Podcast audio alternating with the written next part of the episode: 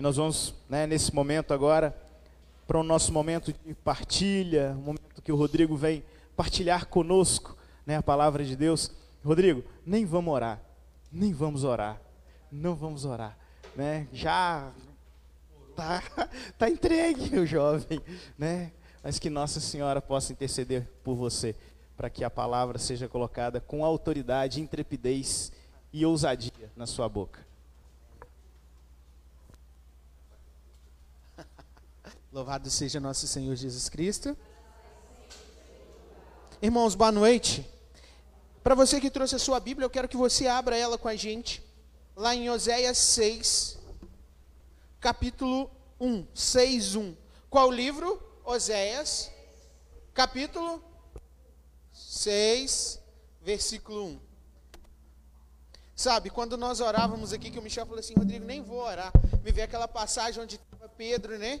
Jesus subiu para orar no monte. Pedro achou tão gostoso, Michel, que ele falou: Senhor, quer que faça aqui uma tenda para ti, para Elias? Nossa, é essa a sensação que eu tinha da gente continuar em oração.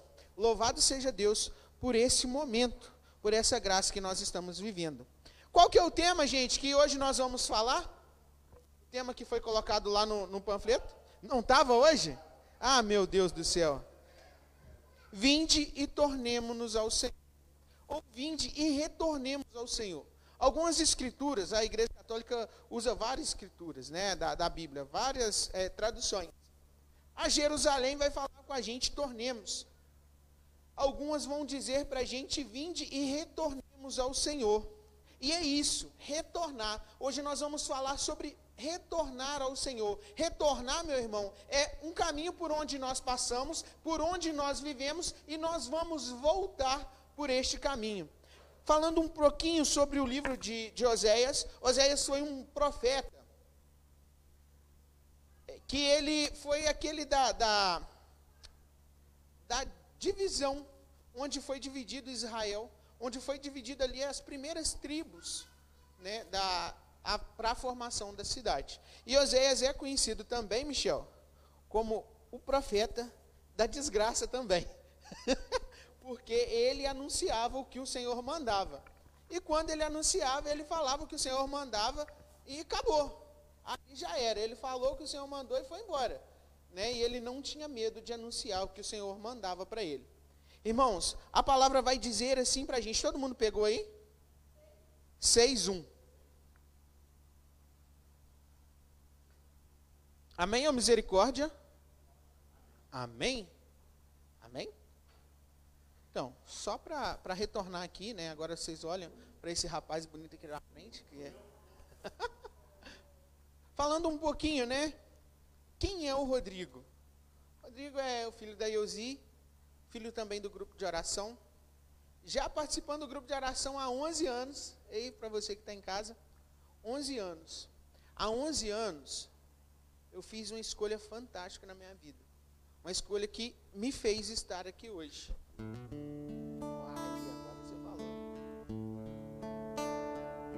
E hoje Deus me deu a graça de coordenar este grupo de oração.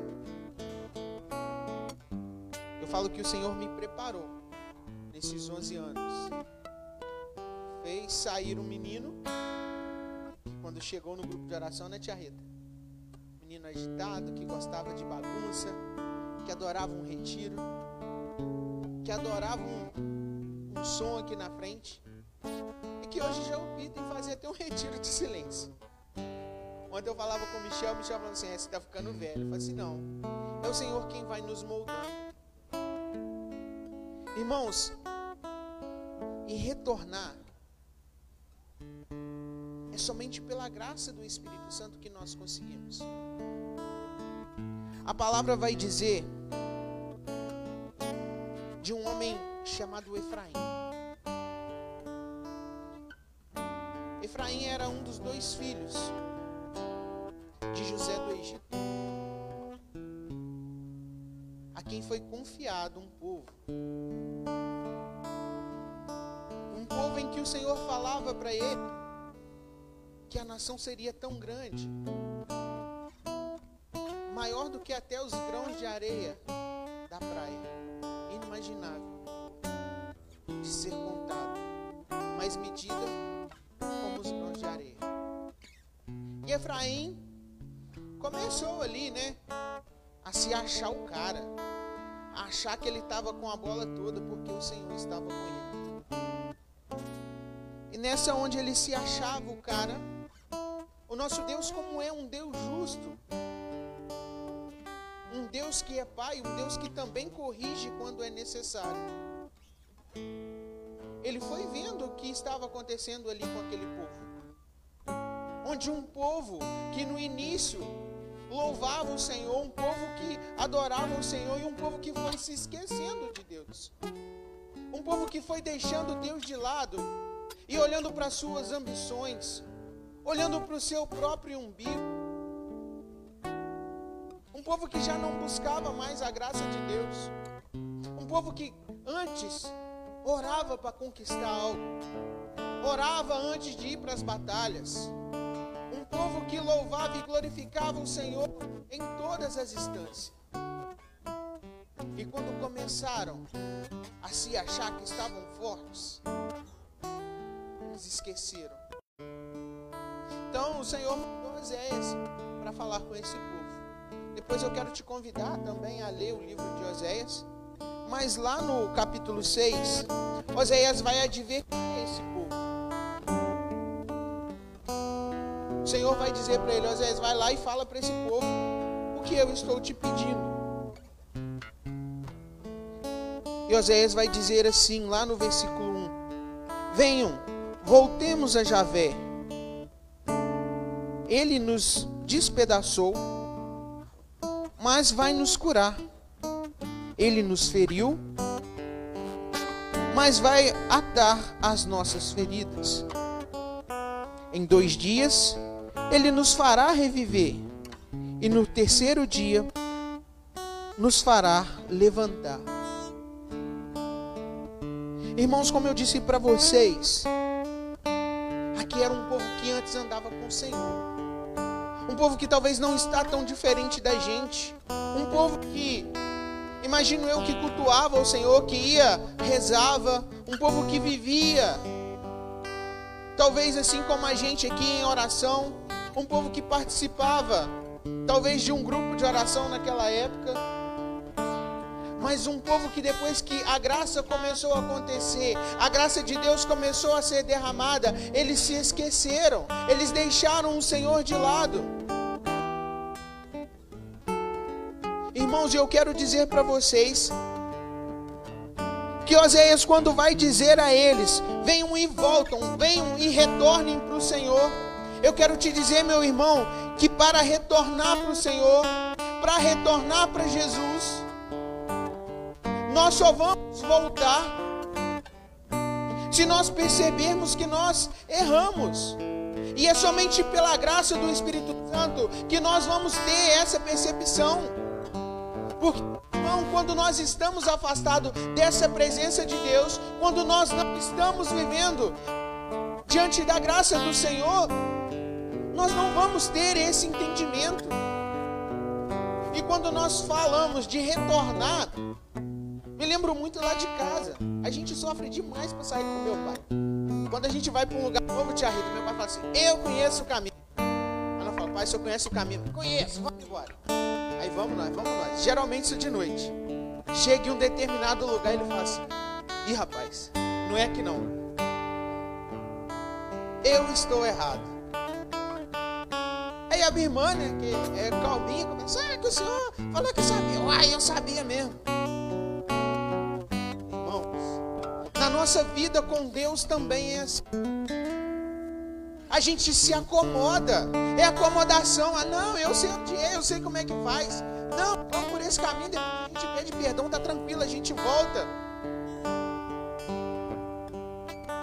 Sabe? E nessa de deixar, não que eu sei, ah, que é assim mesmo, vamos, vamos. Nessa nós nos machucamos. E quando nós nos machucamos, a primeira coisa que a gente fala é o quê? O Senhor deixou que eu me machucasse. Oh. Sabe, eu gosto de dizer assim, eu falo assim para minha vida. O que acontece de ruim é porque o Senhor quer na nossa vida, gente. É. Porque o Senhor é Ele é misericórdia, Ele é bom. A palavra do Senhor vai dizer que pode nós que somos ruins damos o que é bom para os nossos filhos. Imagina Deus que está no céu. Não faz para nós? Agora, o que acontece de ruim, o que acontece em nossa vida, é fruto daquilo que nós escolhemos viver. É fruto daquilo que nós buscamos para a nossa vida. Quando a palavra fala de ferida, eu falar né, um pouquinho de mim também, da minha profissão. Hoje eu trabalho com idosos. E na maioria deles, idosos com escárias. Então a minha preocupação maior com os idosos é o quê? Não abra ferida. Porque eu sei que uma ferida ela é difícil para se fechar. Em alguns casos nós pegamos né, idosos já acamados há muito tempo, em que a família se atenta a cuidar, virar esse idoso de duas em duas horas. Ele não se atenta a cuidar desse, dessa, dessa região, ele não consegue perceber. Às vezes o que acontece com a gente é isso. A gente vai da maneira que a gente acha correta, a gente vai fazendo aquilo ali da maneira que a gente acha. A gente não se atenta para aquilo que é a verdade que o Senhor coloca. A gente vai fazendo da nossa maneira. E quando a gente vai ver, lá, aquela dificuldade imensa. Tá que nós passamos que a gente olha e fala assim: Meu Pai do céu, como que eu vou sair disso? Como que eu vou fazer? palavra fala de ferida, mas é a ferida da alma também. Eu gosto de dizer que a falta de perdão, ela nos causa tudo isso. A falta de Deus, ela vai causar em nós uma ferida imensa na alma. Por um tempo da minha vida, esse caminho. Ah, eu vou fazendo aqui, a missa tá bom os domingos. Eu como um dia que der, tá, tá ótimo, uh, maravilhoso. Vou curtir a vida, depois eu dou de voltar. Quando eu me deparei para minha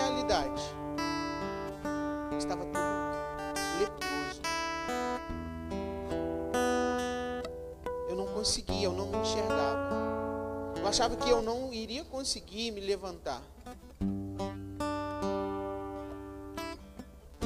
Eu quero te perguntar, meu irmão. Como está a sua vida? Como está a sua vida hoje? Existe alguma ferida em você? Existe algo que você está deixando passar, que você não está se preocupando? É algo que você vai assim: ah, não, hoje eu vou viver dessa maneira, daqui a pouquinho melhor eu vou mudar. E talvez, quando você menos se atentar, você vai estar lá, uma ferida enorme na sua alma. Talvez você vai estar lá cheio de dificuldades. Durante esse tempo de quaresma, é necessário e nos convida a fazer um autoexame, um exame de consciência. Ao olharmos para nós, é um momento onde a igreja vai se silenciar. A quaresma é isso, onde a igreja vai se silenciar, voltar a olhar para dentro de si. É um tempo de conversão, é um tempo de nós nos avaliarmos, a maneira que nós estamos agindo, a maneira que nós estamos vivendo, a maneira que nós estamos nos comportando.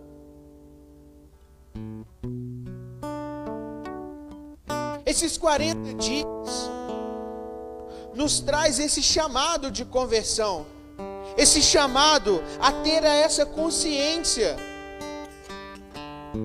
Eu fico vendo algumas pessoas falando assim: ah, eu vou ficar esses 40 dias sem beber. Aí beleza, fica os 40 dias ótimo sem beber. Aí depois volta pior. Pessoas que falam assim: ah, eu vou ficar sem falar, sem fofocar durante esses dias. Depois já volta falando assim, amigo, qual é a novidade? O que, é que você está sabendo? E aí, alguma novidade? É a primeira coisa. Uai. Aí não vai adiantar. A quaresma serve para quê? Nesse período eu vou avaliar, vou ver o que eu preciso de mudar, o que está me afastando de Deus e a partir daí eu fazer uma mudança. O que eu tenho que mudar na minha vida?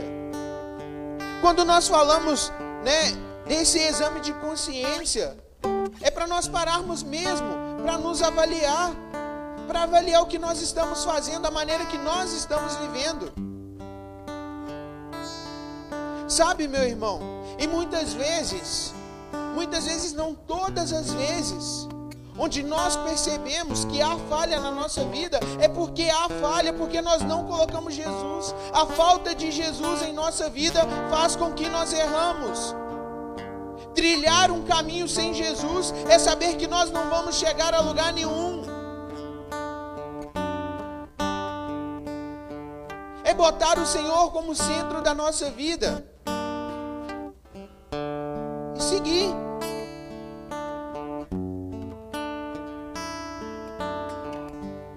Sabe, mas pela graça do Espírito Santo, somente pelo Espírito Santo, e é onde eu falo que através desse exame de consciência que nós fazemos, como nós hoje estávamos aqui orando, rezando, pedindo ao Espírito Santo que viesse sobre nós. E o Senhor colocava no meu coração de pessoa que está aqui que fala assim: ah, não, eu não sou capaz, eu não mereço, mas é por conta disso, é por conta de estar machucado. Mas o que o Senhor quer de nós hoje? O Senhor quer curar a nossa ferida, mas para curar, meu irmão, minha irmã, é preciso mentir quando nós debridamos uma, uma ferida, o que nós fazemos? Nós retiramos aquilo que é onde está machucado. A gente tira todo aquele tecido necrosado. E a gente vai tirando. Enquanto nós não achamos um tecido bom, um tecido novo, a gente não para, nós vamos tirar. Mas é necessário. É necessário para que ali nasça uma carne nova é necessário retirar de nós então tudo aquilo que é podre, tudo aquilo que não é de Deus. E eu quero te convidar a olhar para dentro de você agora e a falar: Senhor, eu te dou liberdade para que o Senhor venha e que o Senhor retira, Senhor, de mim mesmo que vá me machucar, Senhor, mesmo que hoje eu vou sentir, mas eu te dou essa liberdade, Senhor. É olhar para nós, irmãos, é olhar para nossa casa, identificar. Às vezes nós estamos aqui, mas nós culpamos somente o outro. Ah, que fulano está errado, que fulano não me ajuda, que isso e aquilo. Mas e eu? Como eu tenho me comportado, como eu tenho vivido? O Senhor nos chama. Não basta só grupo de oração, clamar o Espírito Santo, orar, cantar, eu quero ver. O que acontece quando eu clamo o nome de Jesus, não, não é só isso. Não é só ver, meu irmão é crer, é transformar. O Senhor nos chama à transformação, a nos transformar. E a convite dele hoje, o Senhor nos chama. Ei, volte, retorne, retorne para mim. Retorne para mim, é eu que te chamo. E olha o que ele vai nos dizer.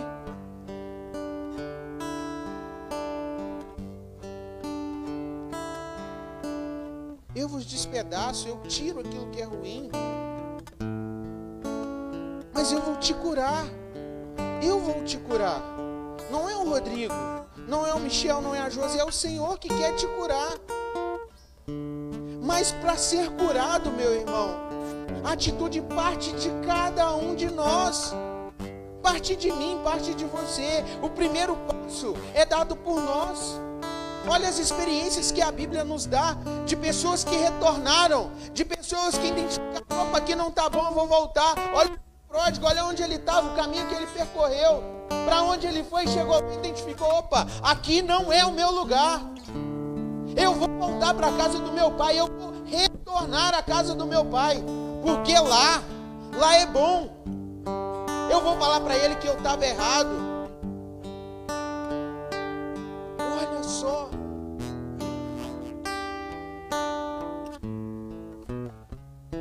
Olha aquele, aquele guarda lá, né? Fala de um guarda um homem do exército que vai até Jesus e fala assim: Senhor, eu preciso que o Senhor vá lá e cure meu filho. O Senhor fala para ele: retorna, porque o seu filho já está curado. Retorna, volte, faça o caminho de volta. E durante esse caminho de volta, creio eu que esse homem fala assim: Poxa, eu cheguei aqui todo empolgado, mas ele me mandou voltar. Mas ele voltou com a confiança dessa mudança. E é essa confiança que o Senhor quer dar hoje. De uma vida nova. Ele nos chama a uma vida nova.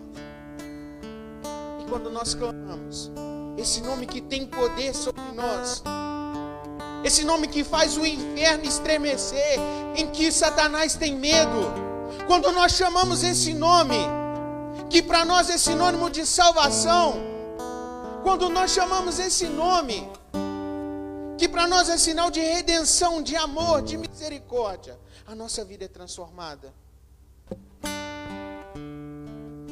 Eu trouxe uma história de um cardeal, Ângelo, Ângelo Mato, prefeito da congregação das causas dos santos. A função desse cardeal no Vaticano era pesquisar as causas pelos qual a igreja santificava as pessoas. Nada vem por um acaso. Ele era responsável por todas as pesquisas. Assim como está pesquisando aqui, né? Sobre Padre Júlio Maria.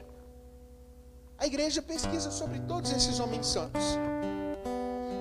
E ao receber o prêmio Nobel da Literatura, esse famoso cardeal historiador, ele pronunciou algumas palavras. Ele disse assim: Consagrei-me durante 50 anos aos estudos. Li centenas de livros, reuni muitos testemunhos, publiquei oito obras. Hoje, se eu tivesse que resumir mais breve possível a verdade das causas dos nossos problemas, só teria explicação o homem se esqueceu de Deus. E se me pedissem que dissesse claramente qual a maior ameaça, ainda assim não acharia outra coisa a dizer senão: o homem esqueceu de Deus.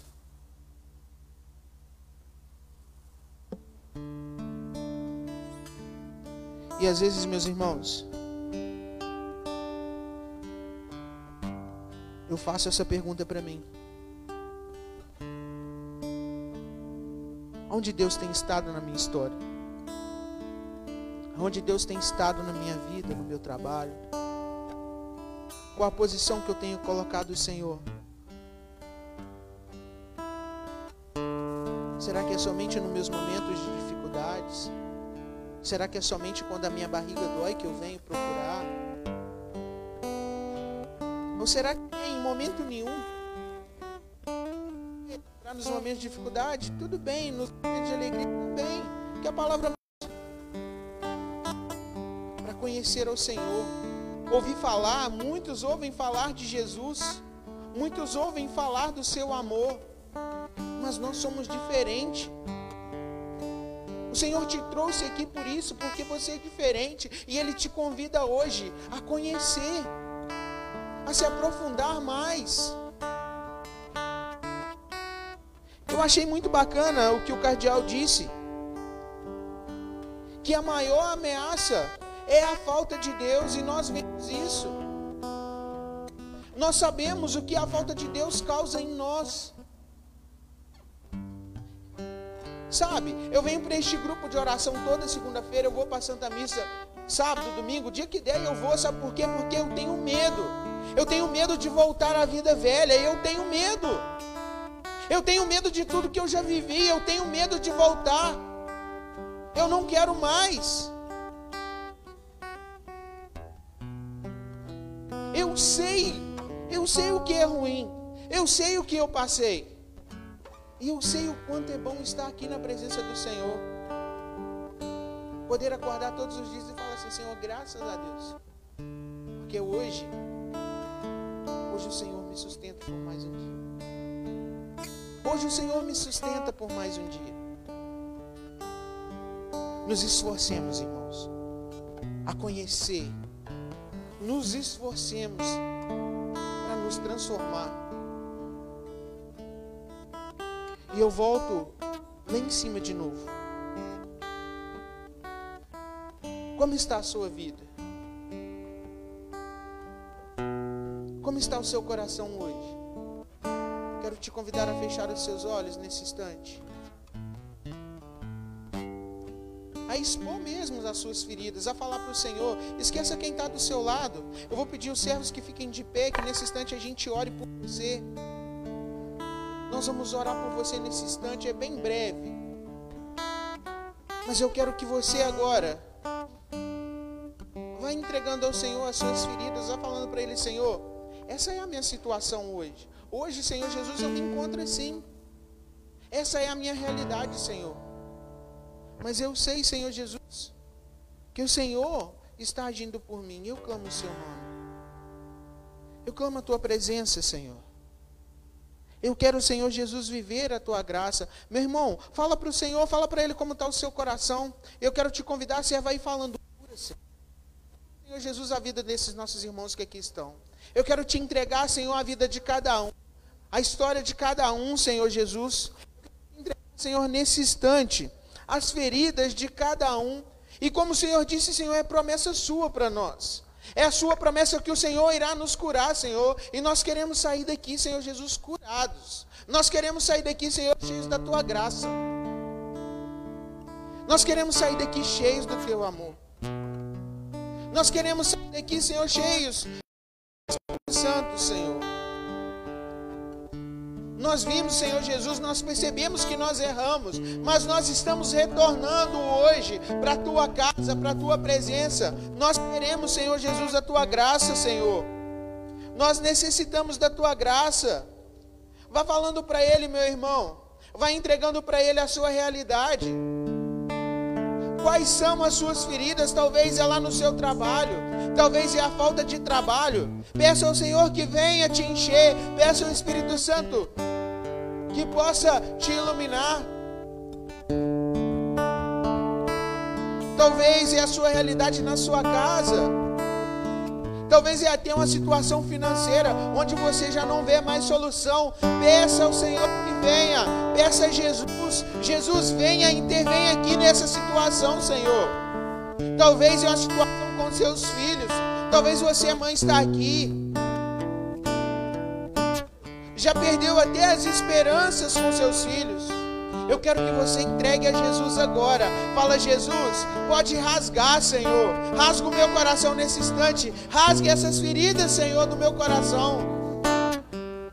Eu te peço, Senhor, venha.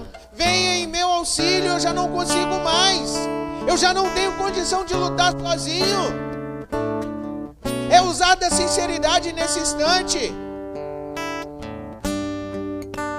Talvez é a droga. Eu não sei, meu irmão, qual é a sua realidade. O que você traz no seu coração, as feridas. Mas peça a Ele. Nós vamos cantar, clamando a presença do Senhor.